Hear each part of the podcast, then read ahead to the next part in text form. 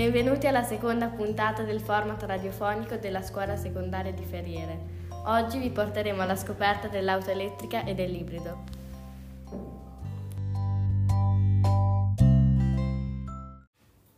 La prima auto elettrica della storia risale al 1884 ed è stata inventata da Thomas Edison.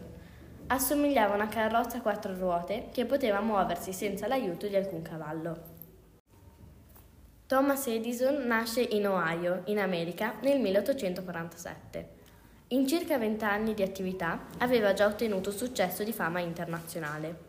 Fece esperimenti importanti come quello della lampadina incandescenza, che stava già rivoluzionando il mondo, e nel corso della sua vita aveva già dato un grande contributo negli studi sulla gestione dell'elettricità.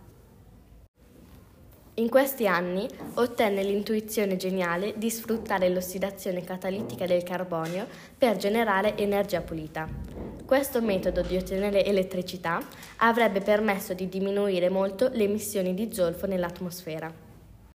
All'epoca l'attenzione verso le emissioni in atmosfera non era elevata come al giorno d'oggi. 138 anni dopo è diventato l'obiettivo mondiale per eccellenza se oggi esistono le auto elettriche è grazie a Thomas Edison. L'auto elettrica viene presentata per la prima volta nell'Esposizione Universale di Parigi nel 1867.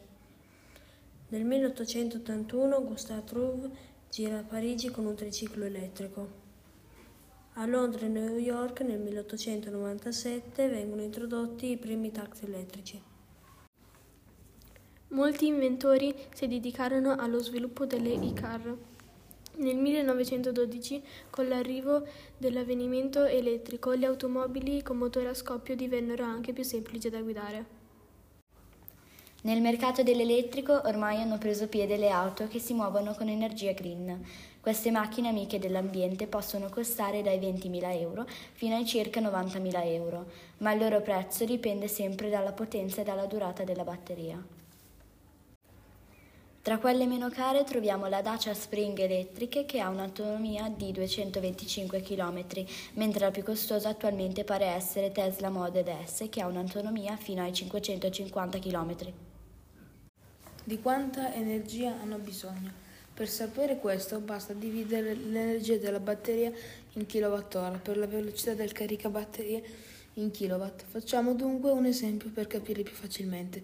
Analizzando un'auto dotata di una batteria da 60 kW, in questo caso avremo bisogno di 60 kW, ovvero 60.000 watt di potenza per ottenere una ricarica completa.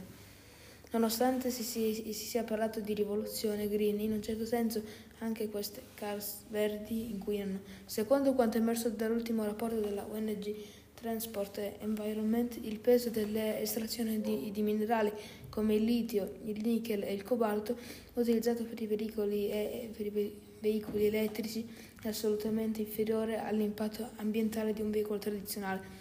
La batteria non è eterna, infatti al momento si stimano dai 1000 ai 1500 cicli di ricarica. Considerando un'autonomia di 300 km per ogni ricarica, si ottiene una durata di, da 300.000 a 450.000 km. E adesso capiamo come avviene il riciclo.